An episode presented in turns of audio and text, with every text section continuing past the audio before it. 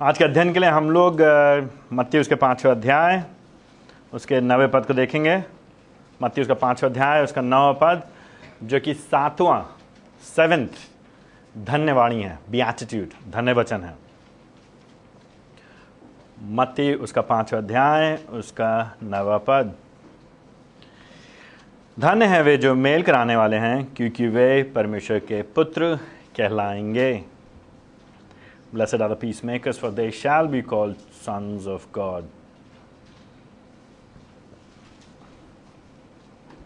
कुछ हिंदी में अनुवाद कहते धन है वे जो शांति के काम करते हैं क्योंकि वे परमेश्वर के पुत्र कहलाएँगे। धन है वे जो शांति कराने वाले हैं क्योंकि वे परमेश्वर की संतान कहलाएँगे। एक मुख्य बात, जो कि स्वतः स्पष्ट है और यह है कि यीशु के शिष्य मेल कराने के लिए उत्सुक होंगे, रहते हैं। यीशु के शिष्य मेल कराने के लिए उत्सुक रहते हैं। The disciples of Jesus are eager to be peace makers यीशु के शिष्य मेल कराने के लिए उत्सुक रहते हैं। ईग। तो इससे पहले हम इस खंड को देखें, बड़ी जल्दी से हम पुनरावृत्ति करेंगे रिकैप करेंगे वेरी ब्रीफली आपको स्मरण होगा, याद होगा, हम बाबा कह रहे हैं, मती यीशु मसीह को डेविड किंग, दाऊद की भांति, दाऊद के वंश का, दाऊद की नाई, राजा करके वो अभिषिक्त राजा, जिसके बारे में भविष्यवाणी की गई थी, जिसके बारे में कहा गया था, उसको करके प्रस्तुत करता है। और ये राजा अब आ गया है। ये जब राजा आ गया है मत्ती के सुसमाचार में, मत्ती उसके चौथे अध्याय सत्रह पद में, वो उद्घोषणा करता है, कहता है, पश्चाताप करो क्योंकि परमेश्वर का राज्य निकट है, स्वर्ग का राज निकट है, जो कि एक ही बात है, स्वर्ग का राज निकट है, अर्थात परमेश्वर का राज्य निकट है। ना सिर्फ़ वो ये उद्घोषणा करता है लोगों को आमंत्रित करता है कि उसके राज में प्रवेश करें, वो अपने राज्य में कैसे जीना है, कैसे रहना उसके सिद्धांतों का भी वर्णन करता है, उसका प्रचार करता है। वो बताता है कि कैसे उसके लोगों को जीना चाहिए अपने जीवन में, उसके राज्य के भीतर अंतर्गत। तो इसी खंड को, इसी सेक्शन को हम लोग देख रहे हैं जहाँ पे हमको बताया जा रहा है कि यीशु मसीह के शिष्यों का व्यवहार कैसा होना चाहिए। और इस खंड को, जो कि पाँचवें अध्याय के पहले पद से लेकर आठवें अध्याय के पहले पद तक आता है, उसको सर्मन ऑफ़ द माउंट अंग्रेज़ी में कहा जाता है, या पहाड़ी उपदेश। क्योंकि यीशु मसीह पाँचवें अध्याय के पहले पद में पहाड़ पर चढ़ते हैं, आठवें अध्याय के पहले पद में नीचे उतार करके आते हैं। और यहाँ पे प्राथमिक तौर से, मुख्य तौर पे यीशु मसीह अपने शिष्यों से बात कर रहे हैं। यद्यपि भीड़ भी सुन रही है और भीड़ को भी फ़ायदा होगा। और इसी पहाड़ी उपदेश के आरंभ में, पाँचवें अध्याय के तीसरे पद से लेकर बारह पद में, यीशु मसीह ने आठ धन्य वाणियाँ कही हैं, धन्य वचन कहे हैं। बीएटिट्यूड्स ब्लेसिंग ये स्टेटमेंट है जो आशीष के हैं ब्लेसड आर धन्य हैं। और ये धन्य वाणियाँ कही जा रही हैं यीशु मसीह के शिष्यों के लिए, उनके ऊपर, उनके बारे में। उनको आशीषित कहा जा रहा है। क्यों? क्योंकि ये लोग उसके राज्य में प्रवेश कर चुके हैं, उसके राज्य का हिस्सा हैं। और वह लोग उसके राज के सिद्धांतों के अनुसार जीवन व्यतीत कर रहे हैं, जी रहे हैं। और इन आशीषों के द्वारा, माध्यम से, इनकी उद्घोषणा के द्वारा, यीशु मसीह इनको उत्साहित कर रहे हैं। राजा अपनी प्रजा को उत्साहित कर रहे हैं कि इन गुणों में बढ़ते रहो, बने रहो और वृद्धि करो। जब हम इन धन्यवाणियों को ध्यान से देखते हैं तो हम पाते हैं कि बड़ी ही सुंदरता से एक दूसरे से जुड़ी हुई हैं। ये एक के ऊपर एक बनी हुई हैं। तो हमने आरंभ में देखा सबसे पहले कि वह लोग जो अपनी आत्मिक दरिद्रता को पहचानते हैं। तो हमने आरंभ में यह देखा कि वे लोग जो अपनी आत्मिक दरिद्रता को पहचानते हैं, वह लोग अपने पापों के ऊपर शोकित भी होंगे। वही लोग अपने पापों के ऊपर, अपने समाज में पाप के प्रभाव को देख करके दूसरों के जीवन में पापों को देख करके और वह लोग जो लोग पापों को देख करके शोकित होते हैं, दुखी होते हैं, वही लोग होंगे जो नम्र भी होंगे, जिनका जीवन नम्र होगा, उनका स्वभाव नम्र होगा। और वे लोग जो लोग नम्र होंगे, वही लोग हैं जो धार्मिकता के भूखे भी होंगे, क्योंकि वे जान रहे उनको और भी अधिक धार्मिकता चाहिए। उनको मिल चुकी है, सहित मित में, मुफ़्त में। यीशु मसीह की धार्मिकता, वो धर्मी ठहरा दिए गए हैं। अपने राजा की वजह से, किंतु उनको व्यक्तिगत धार्मिकता में बढ़ना है और समाज में धार्मिकता के प्रभाव को देखना है। और इसीलिए ये लोग भी एक दूसरे पे दया करेंगे, दयावंत होंगे। दूसरों की स्थिति को देख करके उनको नीचा नहीं देखेंगे, उनकी आत्मिक चुनौतियों को देख करके उनको, उनके बारे में बुरा नहीं सोचेंगे, बल्कि उनके ऊपर दया करेंगे, दया दिखाएँगे दूसरों को, जो आवश्यकता में पड़े हैं।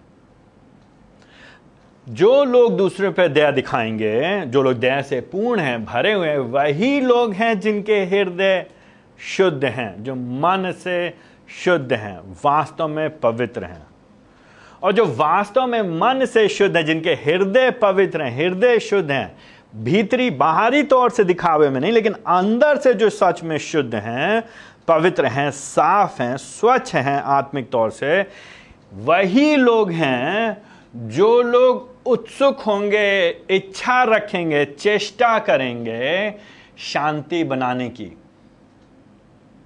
वही लोग होंगे पीस मेकिंग का काम करना चाहेंगे, वही लोग मेल कराने का काम कराना चाहेंगे। क्यों? क्योंकि इनके हृदय शुद्ध हैं, पवित्र हैं। और ये लोग शांति देखना चाहते हैं आस, आपस में, एक दूसरे के साथ, एक दूसरे के मध्य में, समाज में, अपने जीवन में इसीलिए ये लोग मेल कराएँगे। और यही बात है जो आज हम देख रहे हैं अपने सातवें धन्य वाणी में। और मैंने यही कहा कि जो मुख्य बात हम देख रहे हैं वो ये है कि यीशु के शिष्य मेल कराने के लिए उत्सुक रहते हैं। तो अब इसके बारे में जरा फिर से मेरे साथ ध्यान से सोचिए, ठीक है? किससे बात कर रहे हैं यीशु मसीह यहाँ पे? किससे बात कर रहे हैं? ये इसका, इस प्रश्न का उत्तर आप बिना सोचे आप दे सकते तुरंत जवाब, तुरंत दे सकते हैं।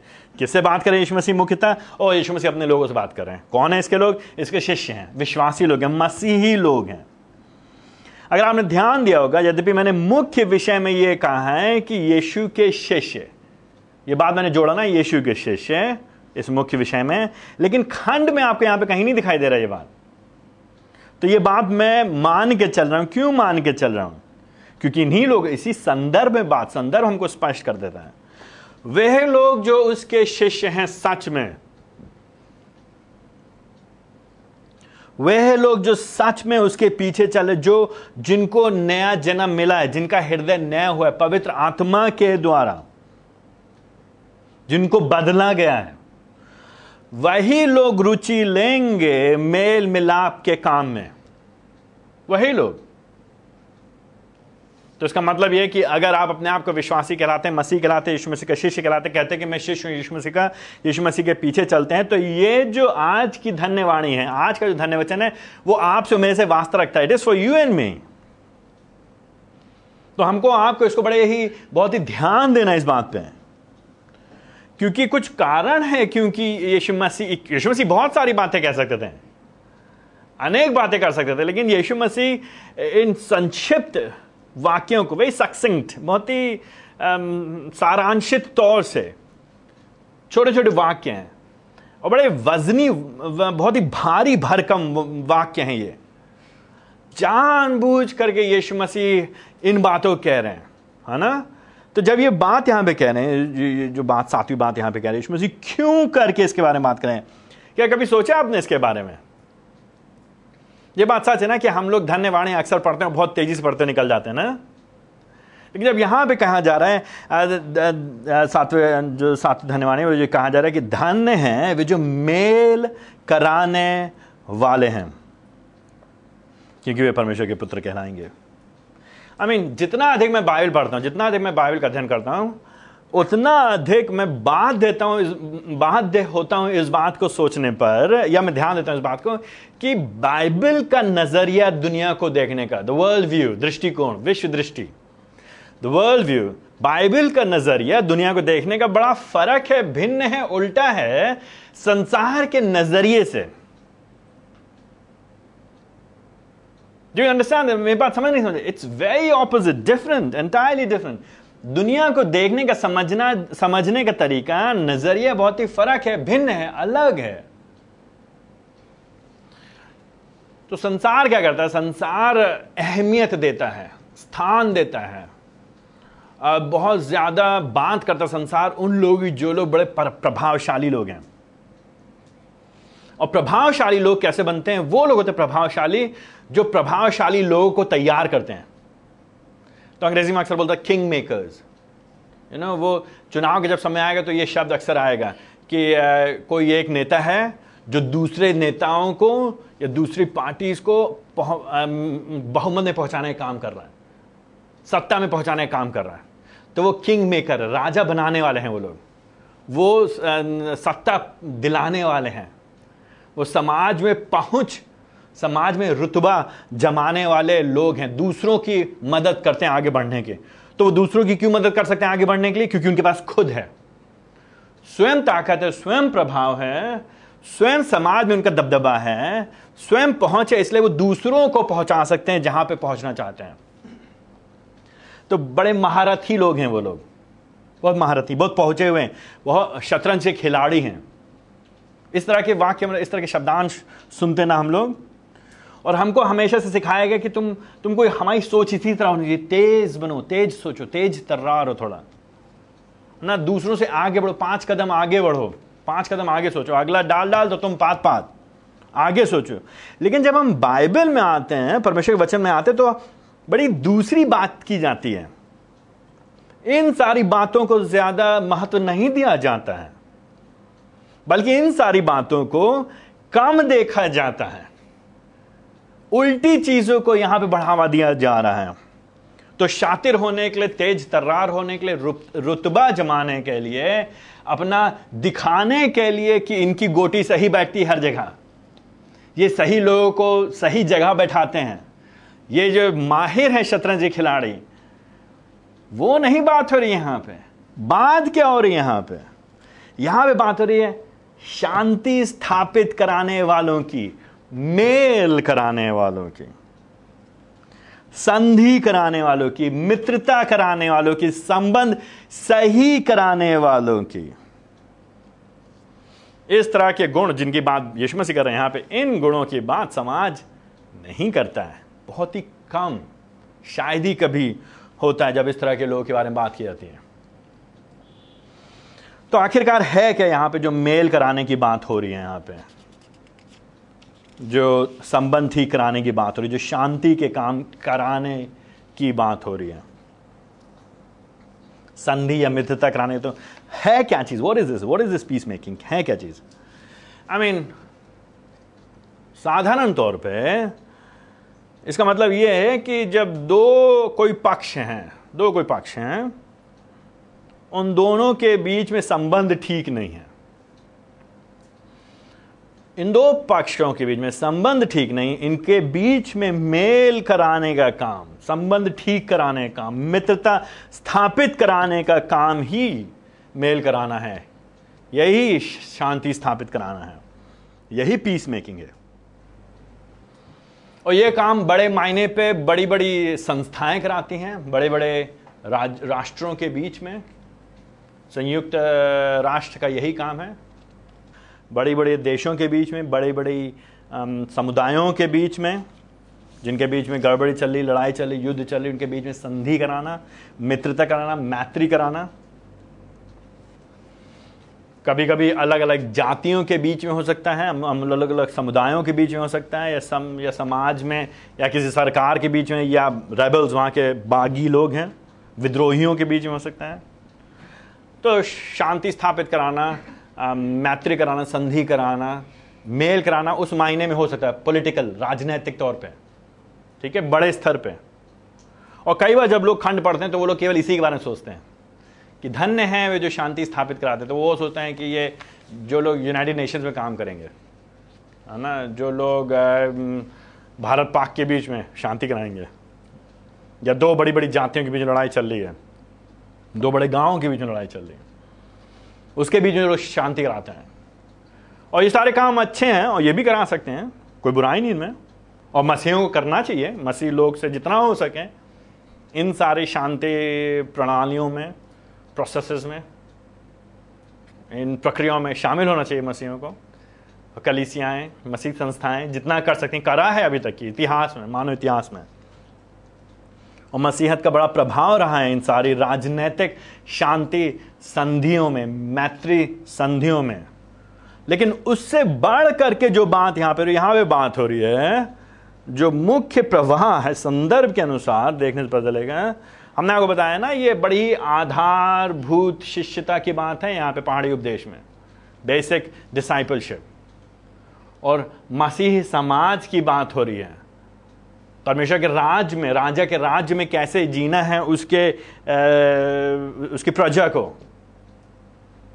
तो प्रतिदिन day to day basic level पे बड़े ही आधारभूत जमीनी स्तर पर व्यवहारिक तौर पे जो बात यहाँ पे हो रही है वो बात हो रही है एक दूसरे के संबंधों को लेकर के इंटरपर्सनल रिलेशनशिप आपसी संबंधों को लेकर के।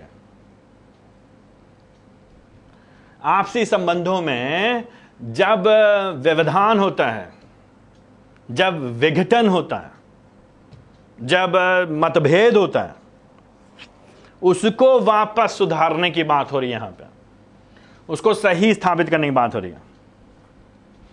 तो उदाहरण तौर पे, बड़े व्यवहारिक तौर पे प्रतिदिन के संबंधों में कोई भी दो जन हो गए, चाहे पति पत्नी हो गए, चाहे माता पिता और बच्चे लोग हो गए, चाहे भाई बहन लोग हो गए चाहे दो परिवार हो गए, दो मित्र हो गए, ये साथ में काम करने वाले लोग हो गए, दो जन जो, दो दो साथ में पढ़ने वाले लोग हो गए, या कोई दो समुदाय हो गए, कलीसिया के भीतर या परिवार में। तो ठीक है, हम बड़े स्तर पे हम लोग बात कर सकते हैं और कई लोग करते हैं बात, लेकिन उसके बारे में हम आज के खंड में ज़्यादा बात नहीं करेंगे। दो देश के बीच में संधि होनी चाहिए, दो बड़ी जातियों के बीच में लड़ाई नहीं होनी चाहिए, समुदायों में सब ठीक ठाक रहना चाहिए। वो बात सही है। लेकिन हम लोग आज बात करेंगे, और जो कि मेरे हिसाब से इस खंड का मुख्य थ्रस्ट है, मुख्य प्रवाह है, ज़ोर है मुख्य विषय है, संदर्भ लेना देना है। हम लोगों से प्रतिदिन व्यवहारिक तौर पे, ज़मीनी हकीकत पे, वास्तविकता पे। तो क्यों ज़रूरत पर मतलब ये ये जो जो जो शांति बनाने की बात हो रही है, मेल कराने की बात हो रही है भैया जब बीच में संचार नहीं होता है बातचीत नहीं होती है एक दूसरे के साथ में संबंध नहीं होता है एक दूसरे से बोलचाल नहीं होती है रिश्ते टूट गए हैं तो ऐसी परिस्थिति में मेल कराने की ज़रूरत होती है। जब दो पक्ष एक दूसरे को देख भी नहीं सकते हैं। एक दूसरे से बात भी नहीं करना चाहते हैं एक दूसरे के साथ नहीं काम कर सकते नहीं कर सकते एक दूसरे से, से से मुड़ जाते हैं फिर जाते हैं। हृदय में बड़ा ही कड़वाहट घिरना गुस्सा क्रोध ईर्षा आई मीन जलन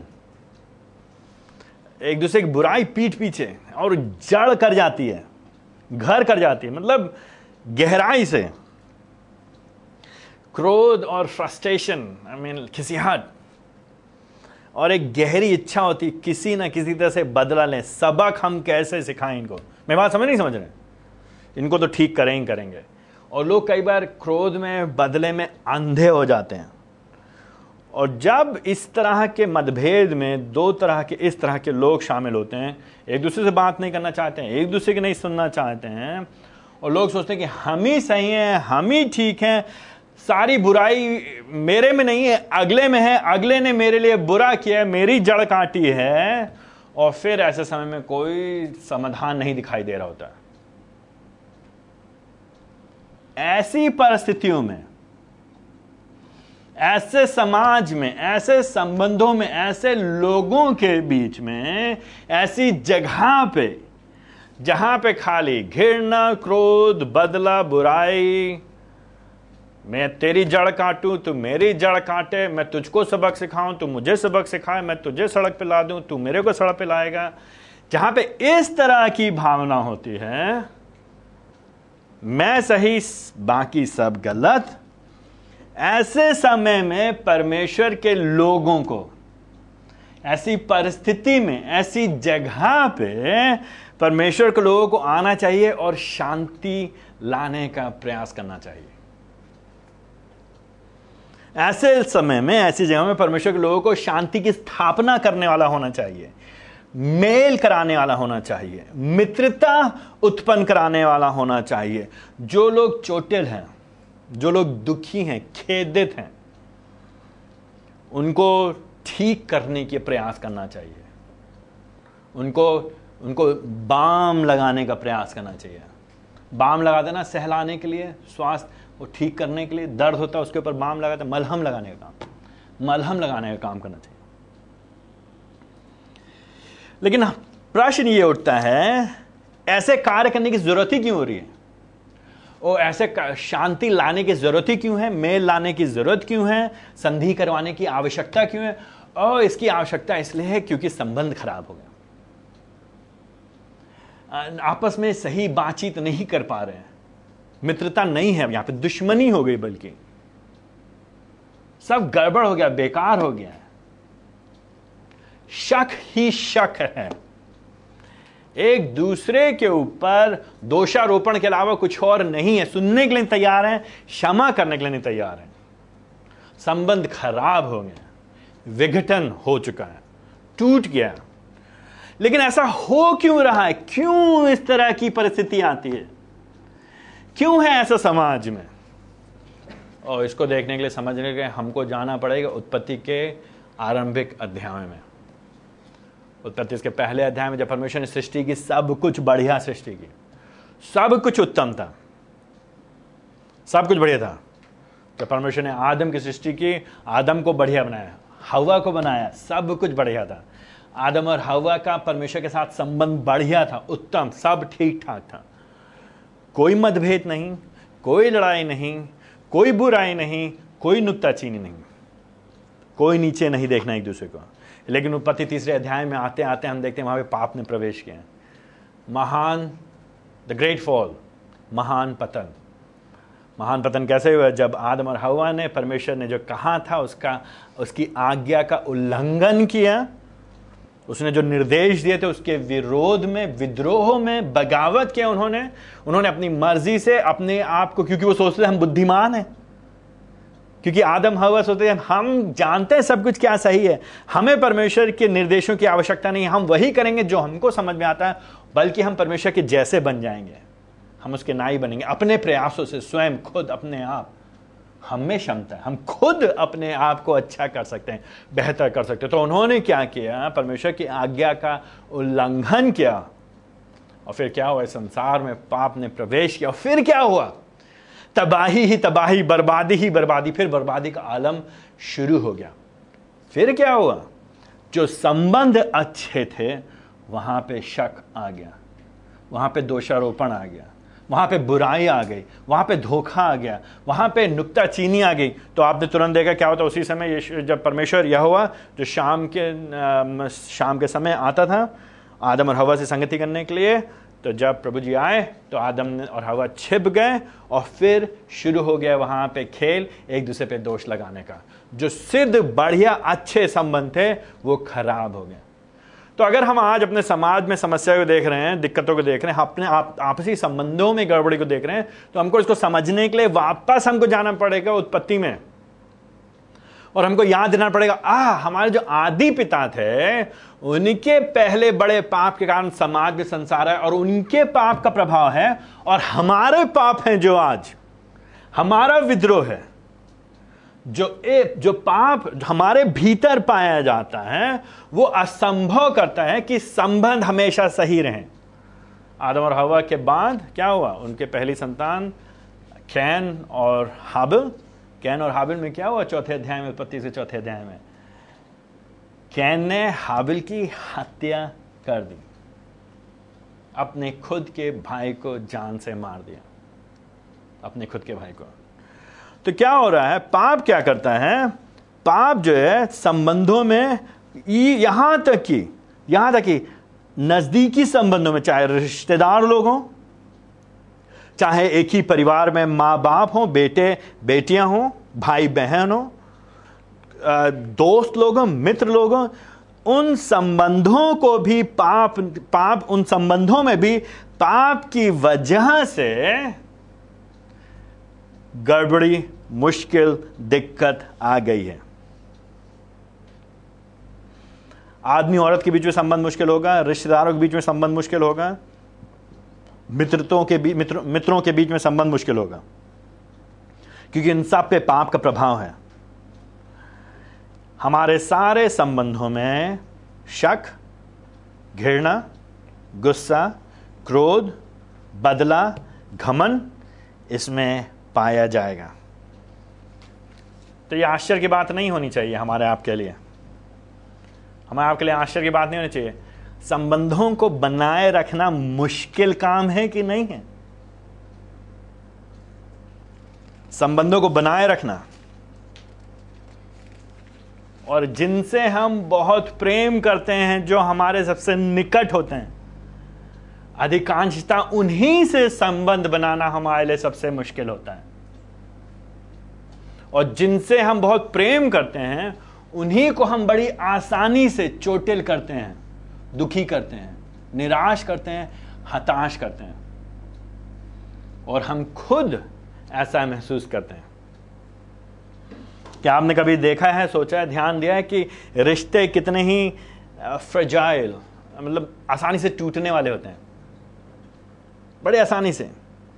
हमेशा कोई ना कोई ना कोई, कभी ना कहीं, किसी ना किसी बात पर, किसी ना किसी से, कुछ ना कुछ को लेकर के गुस्सा रहता है आई मीन कहीं भी आप देखो कहीं कोई इससे गुस्सा है कोई उससे गुस्सा है कोई इससे नाराज़ है कोई उससे नाराज़ है किस इस बात पे या उस बात पे क्यों कहा था कहाँ कहा था कब कहा था पहले कहा था बाद में कहा था कम कहा था ज़्यादा कहा था कैसे कहा था इससे कहा था उससे कहा था मुझसे नहीं कहा था काहे कहा था भैया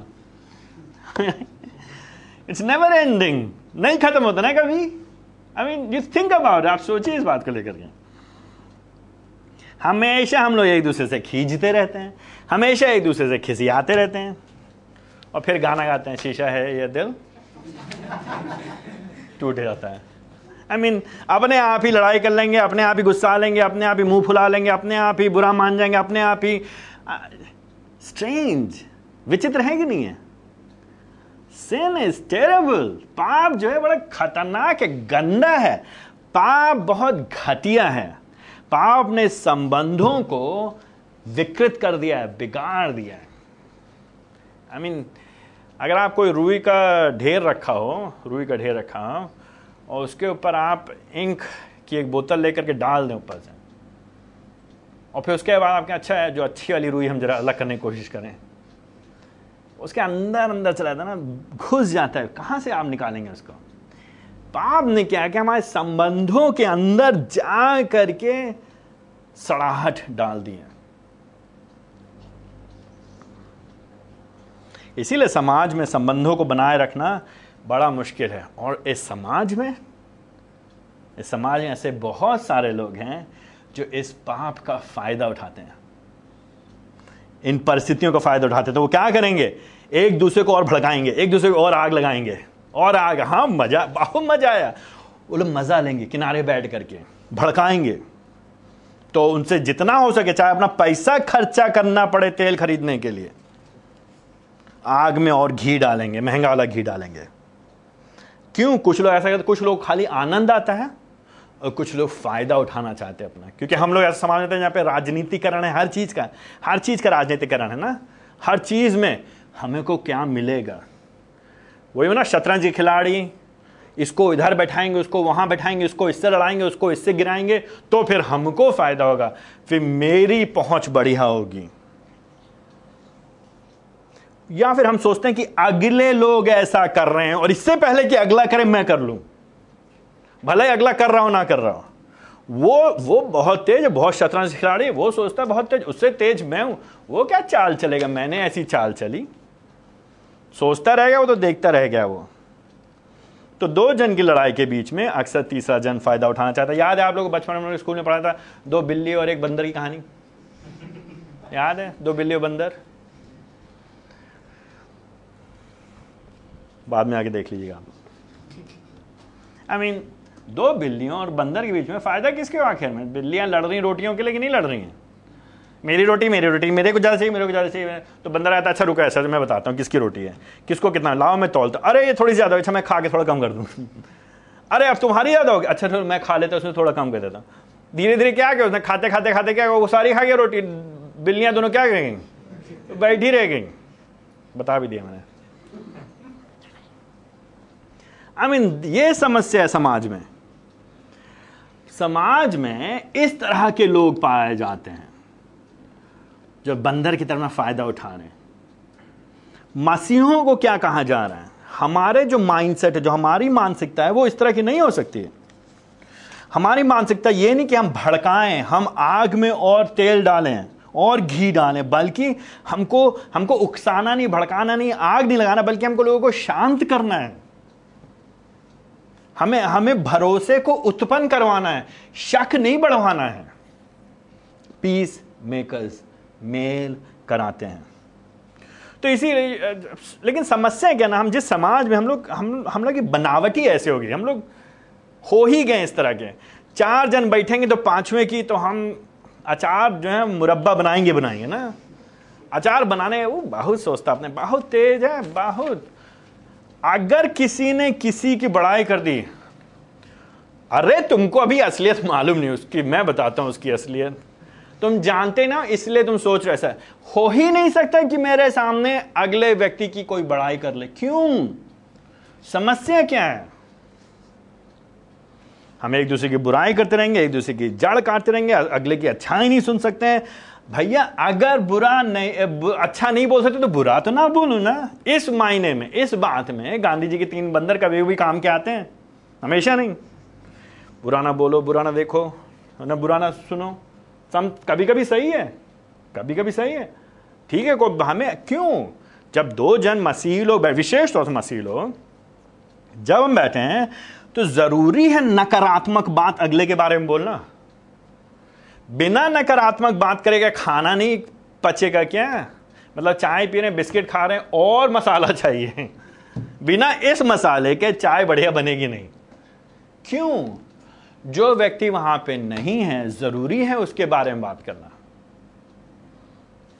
तो हम लोग क्या कर रहे हैं तो ये ये जो ये जो सारे व्यवहारिक बात कर रहे हैं, ये जो है शांति बनाने के, संधि कराने के, मित्रता कराने के, मेल कराने के उल्टा है ऑपोजिट विपरीत। बल्कि हम और भड़का रहे हैं, हम और आग लगा रहे हैं। किसी ना किसी तरह से दो जन के बीच में संबंध खराब हो जाए, ताकि किसी ना किसी तरह से मेरा फ़ायदा हो। ताकि सब मेरे ही से बात करें, किसी और से ना बात करें, सब मेरे ही आसपास इर्द गिर्द नाचे तो ये शांति स्थापित करने वाला है, जो मेल कराने वाला है, जो मित्रता कराने वाला, जो संधि करवाने वाला, वो करता क्या है? उसका कार्य क्या है? उसका कार्य क्या है? Very very obvious I mean स्वतः स्पष्ट है ये। एक जो संधि कराने वाला है, जो मेल कराने वाला है, शांति कराने वाला है, मित्रता कराने वाला है, उसका काम क्या है? अरे उसका काम है मित्रता कराना। उसका कार्य क्या है? जो कुछ हमने अभी तक कहा है सकारात्मक तौर से वो करना। जो कुछ हमने कहा नकारात्मक तौर से वो नहीं करना। दो समूह, दो दो लोग, दो व्यक्ति, दो समुदाय, उनको साथ में लाना। उनकी सहायता करेगा कि वो विषयों के बारे में बातचीत करें, वार्तालाप करें और उनके बीच में रेकन्सिलिएशन मेल को होते देखें। वो ऐसा नहीं करेगा हाँ हाँ भाई, दो जने बैठे तो इनके हाँ भाई, बिल्कुल सही कह रहा सच में ऐसा का सवाल ही नहीं उठा, उनको कहना ही नहीं चाहिए। अरे, ये तो बहुत गलत बात है, उन्होंने ऐसा किया। बहुत गलत बात है। ठीक है कोई बात नहीं आज नहीं, आप चिंता, बिल्कुल आप चिंता ना करिए। फिर वहाँ से उठ के गए, फिर उनके पास गए। अरे आ, स, आ, आपके साथ ऐसे क्यों उन्होंने? अरे ऐसा क्यों क्यों उन्होंने? अरे बहुत गलत क्यों उन्होंने। ऐसा नहीं करना चाहिए उनको। बिल्कुल नहीं अरे ऐसा कैसे कर सकते हैं वो? ये मेल कराना वाला नहीं है व्यक्ति। ये व्यक्ति दोगुला है। ये व्यक्ति धोखेबाज है। ये व्यक्ति चालू है मतलबी है। ये एक्चुअली उल्टा काम करा रहा है। वो खाली जो है उसको मज़ा आ रहा है बातों को इधर से उधर करना। वो इधर गया उधर खूब जानकारी लिया उधर गया उधर खूब जानकारी लिया। तो एक बार एक व्यक्ति से मैं कुछ समय पहले बात कर रहा था। कई लोगों से मैं बात कर चुका तो ये मैं सोचे मैं आपके बारे में बात कर रहा हूँ। कई लोग जिनसे बात करेंगे बात तो इस तरह के कुछ लोग हैं जो मुझसे अक्सर कहते हैं अरे मेरे से सभी लोग आके बातचीत करते हैं। मुझको सब लोग आके बता देते अपनी दिल की बात। ओ, दिल के डॉक्टर आप ही तो हैं। दिल के डॉक्टर आप ही हैं। काहे सब आकर के आपको बताते हैं बात? आ, क्योंकि आपको मालूम है दिल की बात निकलवाई कैसे जाती है। आप दिल की बात निकालते हैं और आपको बड़ा आनंद आता है उसमें। आपको आनंद आता है और आपको थोड़ी अहमियत आपकी बढ़ती है। आपको लगता है आप बड़े इंपॉर्टेंट हैं क्योंकि लोग आपसे आ करके अपने गिले शिकवे रो करके खोल करके बता करके जा रहे हैं। लेकिन अगर सच में आप शांति स्थापित करना करने वाला बनना चाहते हैं सच में आप पीस मेकर मेल मिलाप करने वाले बैठना चाहते हैं तो आपको ईमानदार होना पड़ेगा। पारदर्शी होना पड़ेगा। Honest and transparent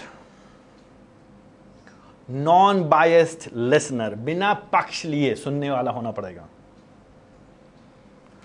सही को सही, गलत को गलत बोलने के लिए तैयार होना पड़ेगा। आपके अंदर गट्स होने चाहिए, आपके अंदर से क्षमता होनी चाहिए, हिम्मत होनी चाहिए। अपने मित्र, अपने भाई, अपने रिश्तेदार, अपने दोस्त, अपने पिताजी, अपने माताजी, जो भी हैं जिनसे बात हो रही है, उनकी आँखों में देख करके आप बोलेंगे, नहीं, आप यहाँ पे तो गलत है। मैं आपकी बात से सहमत नहीं हूँ। आप खाली मीठी मीठी बात करके घुमा घुमा करके, अगले की बुराई करके, उनको खुश करके, वहाँ से उठ करके चले जाएँ अरे क्या बताएँ, हमारी हिम्मत नहीं हुई बोलने की। तो आपकी हिम्मत क्यों है सुनने की? क्यों आपने सुना बैठ की बुराई किसी और की? बैठ करके नम्रता के साथ शालीनता के साथ, विनम्रता के साथ, संयम के साथ सुनने के लिए तैयार होना है। बातों को सामने रख करके अवलोकन करना है उनका, और फिर उसको बताना है सामने वाले को, भाई, यहाँ पे तो आप ठीक हैं, लेकिन यहाँ पे सही नहीं है। और अगर आप सही करना चाहते हैं तो इसके लिए आपको यह कदम उठाने पड़ेंगे। और यह बोलने के लिए तैयार होना है कि आपको छोटा बनना होगा क्षमा मांगने के लिए। आपको माफ़ करने के लिए तैयार होना पड़ेगा। तभी हो पाएगा सही में मेल मिला खाली अगले को बढ़िया सुना दिया, इसको सुनाए, फिर उसके सामने के उसको सुनाए, कभी दोनों को साथ बैठाए नहीं, कैसे करेंगे मेल मिलाप? खाली आनंद उठाएँगे बातों का। दो बिल्लियों की लड़ाई में बंदर बनेंगे केवल। आखिर बने क्या आप? बंदर ही तो बने और कुछ नहीं बने। बस यही करेंगे। क्या कह रहा परमेश्वर का वचन हमको यहाँ पे? धन्य है वे जो मेल कराने वाले हैं। तो ऐसे व्यक्ति, जो व्यक्ति मेल कराना चाहता है, वो पक्ष नहीं लेगा एक साइड का। और एक पुरानी बात को लेकर पकड़ा नहीं रहेगा, तुमने ये कहा था, क्यों कहा था, कैसे कहा था? और वो व्यक्ति ऐसा नहीं होगा, जो बात बात पे भड़क जाता हो। वो व्यक्ति भरोसेमंद होगा। वो अपने क्रोध को नियंत्रित करना जानेगा, वो व्यक्ति भरोसेमंद होगा। क्यों? क्योंकि वही व्यक्ति शांति की स्थापना करवा सकता है, जो बात इधर से उधर नहीं करता है और जो बातों का फ़ायदा नहीं उठाता है। अगर एक व्यक्ति है जिसको आपने कोई बात बताई, वो कल को जा करके आपको छह महीने बाद ब्लैकमेल कर, उसका फ़ायदा उठाए, आप तो भावनात्मक घुमा करके आपसे कहे, तुमने तो ऐसा किया था। वो व्यक्ति कैसे मेल मिलाप कराएगा? नहीं करा सकता है। वो व्यक्ति भरोसेमंद नहीं, क्योंकि जो जानकारी उसको दी गई है, उस जानकारी का वो फ़ायदा उठा रहा है। और हम सबको बुलाया जा रहा है मेल मिलाप कराने वाला तो हमको अगर कोई जानकारी मिलती है, उसका हम फ़ायदा दूसरे को फंसाने के लिए, डराने के लिए, दबाने के लिए, अपने इस्तेमाल करने के लिए नहीं कर सकते हैं, वह मेल मिलाने का काम नहीं होगा, वो दुष्टता का काम होगा। अगर हमको किसी ने कोई जानकारी दी, कुछ पता चला, और छह महीने के बाद मेरी उससे लड़ाई हो गई और तीन साल के बाद मैं दूसरों को बुला करके उसके बारे में बात कर रहा हूँ तो यह पाप है, दुष्टता है, यह भ्रष्टता है। यह बात नरक से निकल के आ रही है। हम एक दूसरे की जड़ काटने के लिए, एक दूसरे का, को नीचा दिखाने के लिए नहीं करते हैं बातों को एक दूसरे से।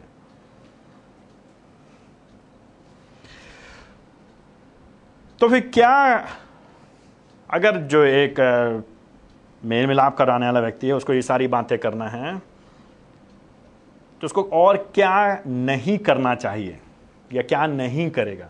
तो जो कुछ भी बातें बोला, उसके अतिरिक्त कुछ और बातें मैं बोलना चाहता हूँ। मेल मिलाप करने का मतलब ये नहीं है कि समझौता करना। मेल मिलाप का मतलब ये नहीं है। इससे पहले आप कूदें कहें प्रभु ने कहा मेल मिलाप, आप कोई बात हो मेल मिलाप करिए, कोई बात मेल मिलाप करिए। मेल मिलाप का मतलब समझौता नहीं है। मेल मिलाप का यह मतलब नहीं, चाहे कोई भी कीमत हो जाए शांति होनी ही चाहिए। शांति सबसे बड़ी चीज़ है। शांति चाहिए, शांति के लिए हम सब अपना विवेक बेच दें। है ना? सब अपना अपना अपना ईमान बेच दें, विवेक बेच दें, अपना हृदय बेच दें, अपना विश्वास में समझौता कर लें। क्यों? शांति शांति शांति शांति। शांति, हमें शांति चाहिए। मैं कहा क्यों क्यों फंसना चाहते क्यों पंगा मोल ले रहे हो? क्यों? आराम। कुछ लोग आराम तलब इतने होते हैं, कुछ लोग बवाल से इतना डरते हैं और इस पद के पीछे छिप जाते हैं, क्योंकि बाइबल उन्होंने पूरी पढ़ी नहीं है। यही यीशु मसीह जो इस अध्याय में कह रहे हैं, दसवें अध्याय, उसके सैंतीस पद में साफ़ साफ़ कह देते हैं यीशु मसीह। संदर्भ में देखना पड़ेगा। मत्ती उसका दसवें अध्याय उसके उसके चौतीस पद से आगे एक्चुअली कहते हैं यीशु मसीह। ये ना सोचो कि मैं पृथ्वी पर मेल कराने आया हूँ। मैं मेल कराने नहीं, वरन तलवार चलाने आया हूँ। मैं तो इसलिए आया हूँ कि मनुष्य को उसके पिता, पुत्री को उसकी माता और बहू को उसके सास के विरुद्ध कर दूँ। और मनुष्य के शत्रु उसके घर के ही लोग होंगे। तो संदर्भ डिपेंड करता है। जहाँ तक हो सके दूसरों से मेल से रहो। तो पीस हमें, हमने कहा जो शांति करता है तो शांति कैसे करता है? किस तरह से करता है, किस तरह से नहीं करता है? इसका यह मतलब नहीं कि समझौता करें, इसका यह मतलब नहीं कि शांति कोई भी कीमत पे करें, इसका यह मतलब नहीं कि हम कभी भी किसी के साथ फर्म दृढ़ व्यवहार नहीं कर सकते। इसका यह मतलब नहीं है। याद है, यीशु मसीह ने फरीसियों से क्या कहा है सांप के बच्चों, है चूना पुती हुई कब्रों, यही यीशु मसीह है, जो हमसे कह रहे शांति की बात। तो निर्भर करता संदर्भ, जब ज़रूरत है किसी को कठोरता से कोई बात बोलने की, उसको बोले, लेकिन बहुत कम, बहुत ज़रूरी पड़ा तब, बहुत आवश्यक हुआ तो। शांति कराने का मतलब ये नहीं है कि रीढ़ की हड्डी नहीं है। मतलब खड़े हुए तो लचर पचर, कुछ है ही नहीं मतलब कुछ है ही नहीं, और कुछ भी। सब चलता है। गंगा गए थे गंगा दास जमुना गए थे जमुना दास मतलब सोमवार को इसकी आराधना, शुक्रवार को उसकी आराधना। हम सब एक हैं भाइयों। हम सब एक हैं। हम सब आपस में सब हम क्या हैं? भाई भाई हैं। नहीं। मेल मिलाने का मतलब मेल कराने का मतलब शांति कराने का मतलब संधि कराने का मतलब मित्रता कराने का मतलब अपनी खाल बचाना नहीं है। कुछ लोग बहुत चालू होते, कभी भी किसी भी समस्या में नहीं पड़ना अपने आप को बचा, कोई मुझको ना कहे कुछ। बस मैं ठीक रहूँ, मेरे बाल ना जलें। मैं बच जाऊँ। मैं क्यों मैं क्यों बुरा बनूं? मैं क्यों बुरा बनूं? भैया, जो मेल कराएगा, वो बुरा बनेगा। बनेगा ही बनेगा, क्योंकि सत्य जब बोलेंगे, सत्य के लिए कई बार आँच आएगी हमारे ऊपर।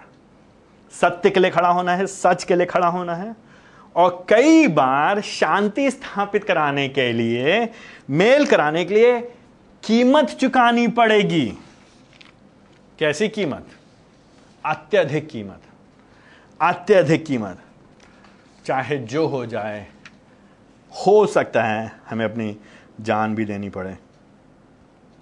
तो क्यों मसीही लोगों को मेल कराना चाहिए?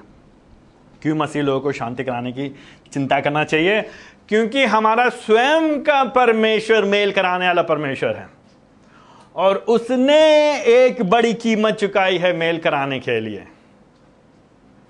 आपको याद हमने पहले ही बताया था, अगर आप मसीही हैं, अगर आप बाइबल जानते हैं, मैं मान के चल रहा हूँ आप लोग मसीही हैं। मैं मान के चल रहा हूँ, कम से कम आप उत्पत्ति की तो कहानी जानते ही हैं। आदम और हवा ने विद्रोह किया, बगावत किया। किसके विरोध में? छोटे मोटे कोई मुन्ना ईश्वर के विरोध में नहीं। जीवित परमेश्वर के विरोध में सृष्टि करता संसार का सृष्टि करता वो मालिक है, वो बादशाह वो राजाओं का राजा उसने संसार को बनाया है। वो महान सृष्टि करता है। वो मिथ्या का, की उपज नहीं है। वो कुछ भी लोगों की सोच की उपज नहीं नहीं, वो सच्चा, एकमात्र जीवित सृष्टिकर्ता परमेश्वर है। वो उस सृष्टिकर्ता के विरोध में इन लोगों ने पाप किया। होना क्या चाहिए था उनको? और प्रभु जी को बर्बाद कर देना उसी समय। लेकिन प्रभु जी ने क्या कि अपनी दया में कि अपनी करुणा में होकर के उनको जीने देता है। और उनको एक आशा देता है, उत्पत्ति उसके तीसरा अध्याय उसके पंद्रह पद में, कि एक दिन तुम्हारे वंश में से एक बीज उत्पन्न होगा। वह बीज जो कि उस नारी से उत्पन्न होगा, स्त्री के वंश में से उत्पन्न होगा, वो बीज एक दिन इस सर्प के सर को कुचलेगा। और ये एक आशा दी प्रभु जी ने। और इसके द्वारा उस नारी का जो बीज होगा जब वो सर्प के सर को कुचलेगा इसके द्वारा प्रभु जी एक आश, एक शांति को स्थापित करेंगे मनुष्यों के बीच में और परमेश्वर के बीच में। और कई सौ सालों के बाद बल्कि कई हज़ार सालों के बाद यद्यपि मनुष्य परमेश्वर के क्रोध के अधीन उसके पाप की वजह से, विद्रोह की वजह से था, मनुष्य को तो बर्बाद होना चाहिए था। ना सिर्फ़ आदम और हवा को उनके बाद की सारी पुश्तों को, सारी संतानों को हमने विद्रोह किया था। लेकिन प्रभु जी ने अपनी दया में, रोमियो के पाँचवें अध्याय में, जब हम उसके शत्रु ही थे जब हम उसके विरोध में थे, वैसी परिस्थिति में प्रभु जी ने हमसे प्रेम किया। जब हम उसे युद्ध कर रहे थे, उसे बगावत कर रहे थे, प्रभु जी ने अपने पुत्र को इस संसार में भेज दिया। वो आया, उसने सिद्ध जीवन जिया, हमारे बदले में पवित्र जीवन जिया, जो आपको जीना चाहिए था, हमको जीना चाहिए था। और फिर हमारे बदले में क्रूज के ऊपर चढ़ गया, मारा गया, गाड़ा गया, तीसरे दिन जीव था। उसके मारे जाने के द्वारा, जी उठने के द्वारा परमेश्वर पिता के बीच में और हमारे बीच में शांति स्थापित हुई। प्रभु जी ने किया है ये। क्यों मसीही लोगों को शांति स्थापना काम में लगना चाहिए? क्योंकि हमारा परमेश्वर शांति की स्थापना करता है। वो मेल कराने वाला परमेश्वर है। क्यों मसीह लोगों को कीमत चुकाने के लिए तैयार रहना चाहिए? शांति स्थापना के लिए। क्योंकि हमारे परमेश्वर ने कीमत चुकाई है। उसने अपने पुत्र को दे दिया संसार के लिए। यीशु मसीह ने अपनी जान को दे दिया। उसने एक बहुत बड़ी कीमत चुकाई है। तो फिर हम लोग इस तरह की बात नहीं कर सकते। अपना काम करेंगे। हम तो अपने काम से काम मतलब रखेंगे। हम नहीं हाथ डालेंगे इस मामले में। हम इस पचड़े में हाथ नहीं पड़ेंगे। हम तो दूर रहेंगे। हम ठीक है। बस बाकी लोग से क्या मतलब है? नहीं। शांति स्थापना के लिए। संधि के लिए, मित्रता के लिए, विशेष तौर में से मसीह समाज में, मसीह कलीसिया में, मसीह लोगों के बीच में। हम अपने आप को बीच में डालेंगे, हम खतरा मोल लेंगे। अपने आप हम आग में हाथ डालेंगे। चाहे लोग बुरा मान जाएँ, चाहे हम ही बुरे बन जाए दिन के अंत में। शांति स्थापना के लिए।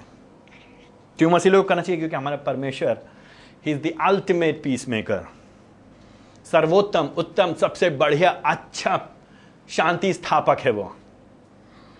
सबसे बढ़िया मेल कराने वाला है वो।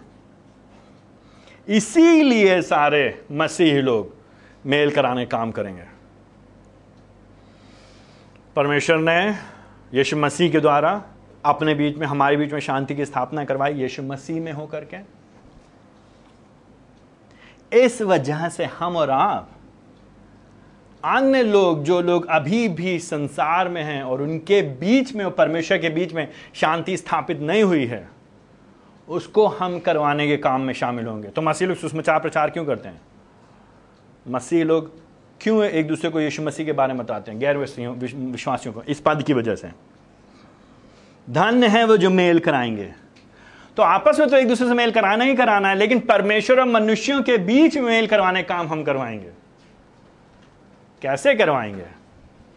सुसमाचार प्रचार करने के द्वारा, लोगों को बताने के द्वारा, भैया, यीशु मसीह संसार में आए आपके लिए, मारे गए, गाड़े गए, तीसरे दिन जी उठे, आप उन पर भरोसा करेंगे तो आपके बीच में, परमेश्वर के बीच में शांति स्थापना होगी, मेल होगा, संधि होगी, मैत्रता होगी, दोस्ती होगी, और आप फिर शांति को अनुभूति करेंगे, जैसे शांति आपने कहीं नहीं अनुभूति की है, यीशु मसीह के द्वारा तो आप और हम इस बात को लोगों को बताएँगे।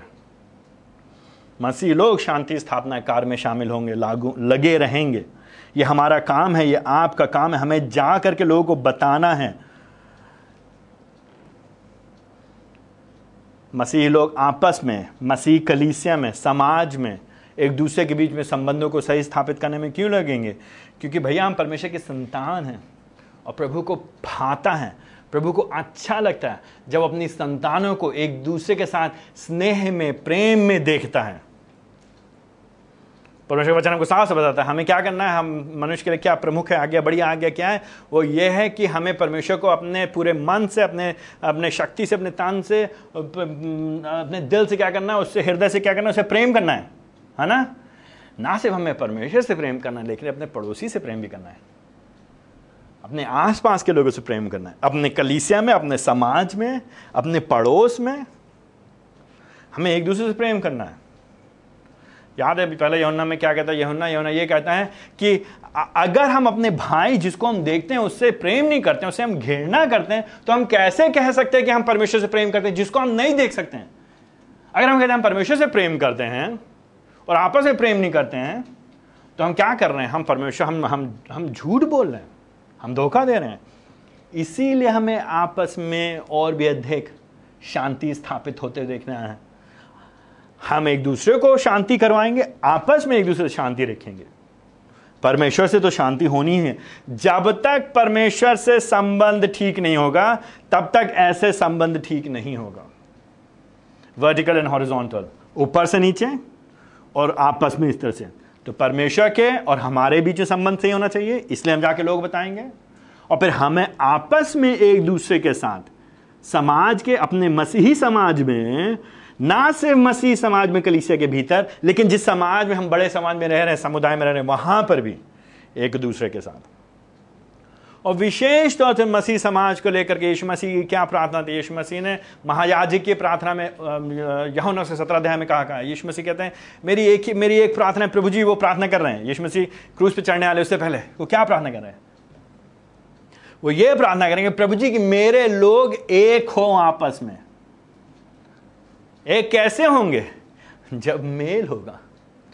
एक हो एक कैसे होंगे? जब शांति होगी, जब संधि होगी, मैत्री होगी, कैसे होगी? जब कोई ना कोई करवा रहा होगा शांति, कोई ना कोई मैत्री का संदेश फैला रहा होगा।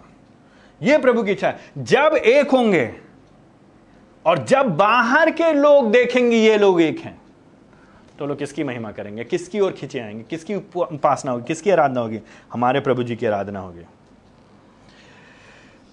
क्यों हमें संधि की चिंता करनी चाहिए, मेल कराने की चिंता करनी चाहिए, एक दूसरे के बीच शांति कराने की चिंता करनी चाहिए?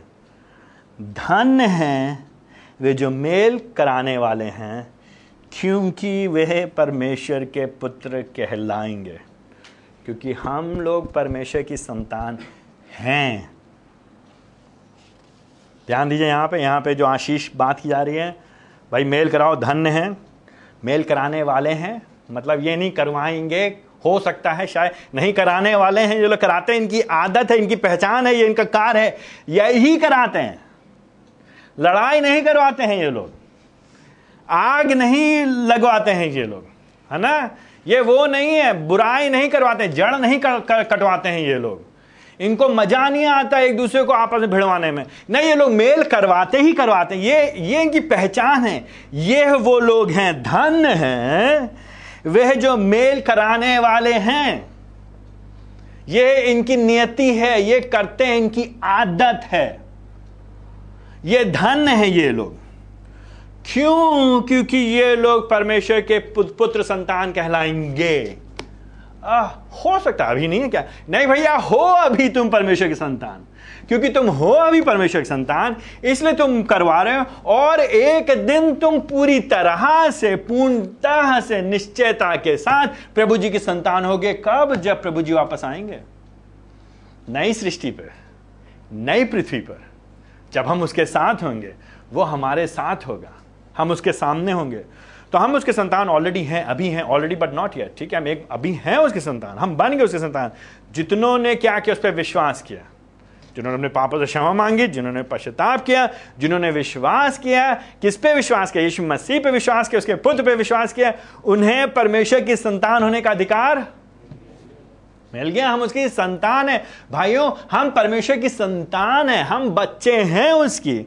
लेकिन हम कहलाएँगे, हम उसके होंगे।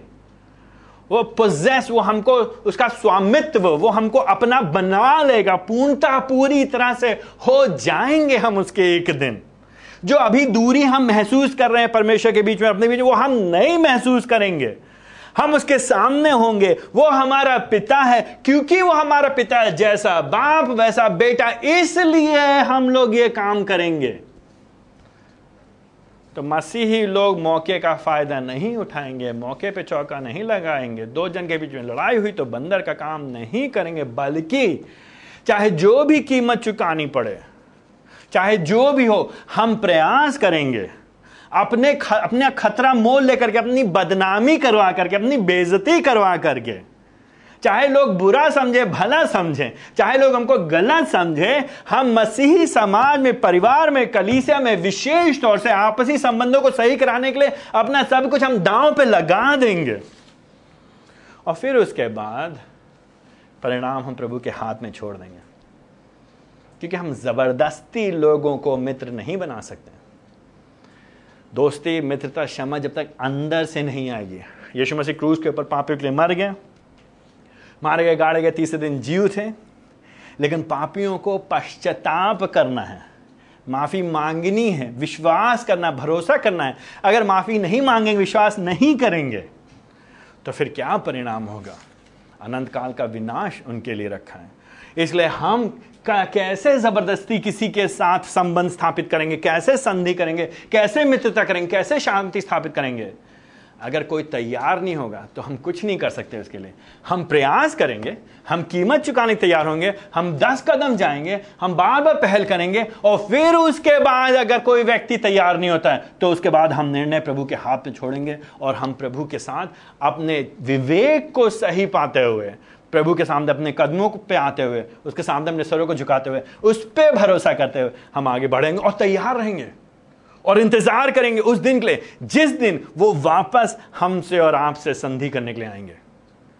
जिस दिन वो आएँगे, हम पहले कदम बढ़ा करके, आगे बढ़ करके उनसे पुनः सही संबंधों में आगे बढ़ेंगे, बढ़वाएँगे, सहायता करेंगे। ये बहुत ही व्यवहारिक खंड है हमारे आपके जीवन के लिए। हम और आप लोग, मसीह लोग अक्सर कलीसिया के भीतर आपसी संबंधों में कम पाए जाते हैं। क्यों? क्योंकि हम लोग घमंड से भरे हुए हैं। क्यों? क्योंकि हम पहला कदम नहीं उठाना चाहते हैं। क्यों? क्योंकि हम किसी दो जन के बीच में नहीं पढ़ना चाहते हैं। लेकिन परमेश्वर वचन हमको साफ़ साफ़ कह रहा है भैया तुम परमेश्वर की संतान हो। क्या तुम कहलाना कहला, कहलाया जाना चाहते हो परमेश्वर की संतान? तो ये काम करना शुरू कर दो। क्या करोगे? मेल मिलाप कराओ। क्यों? प्रभु जी ने किया है। प्रभु जी तुम्हारे पिता हैं, तुम उसके संतान हो, ये तुम्हारी ज़िम्मेदारी है। काश हम और आप मेल मिलाप कराने वाले हों, बजाय कि लड़ाई लगवाने वाले, झगड़ा लगवाने वाले और दूरियाँ बढ़वाने वाले। प्रभु हमारी सहायता करें। आइए हम प्रार्थना करें।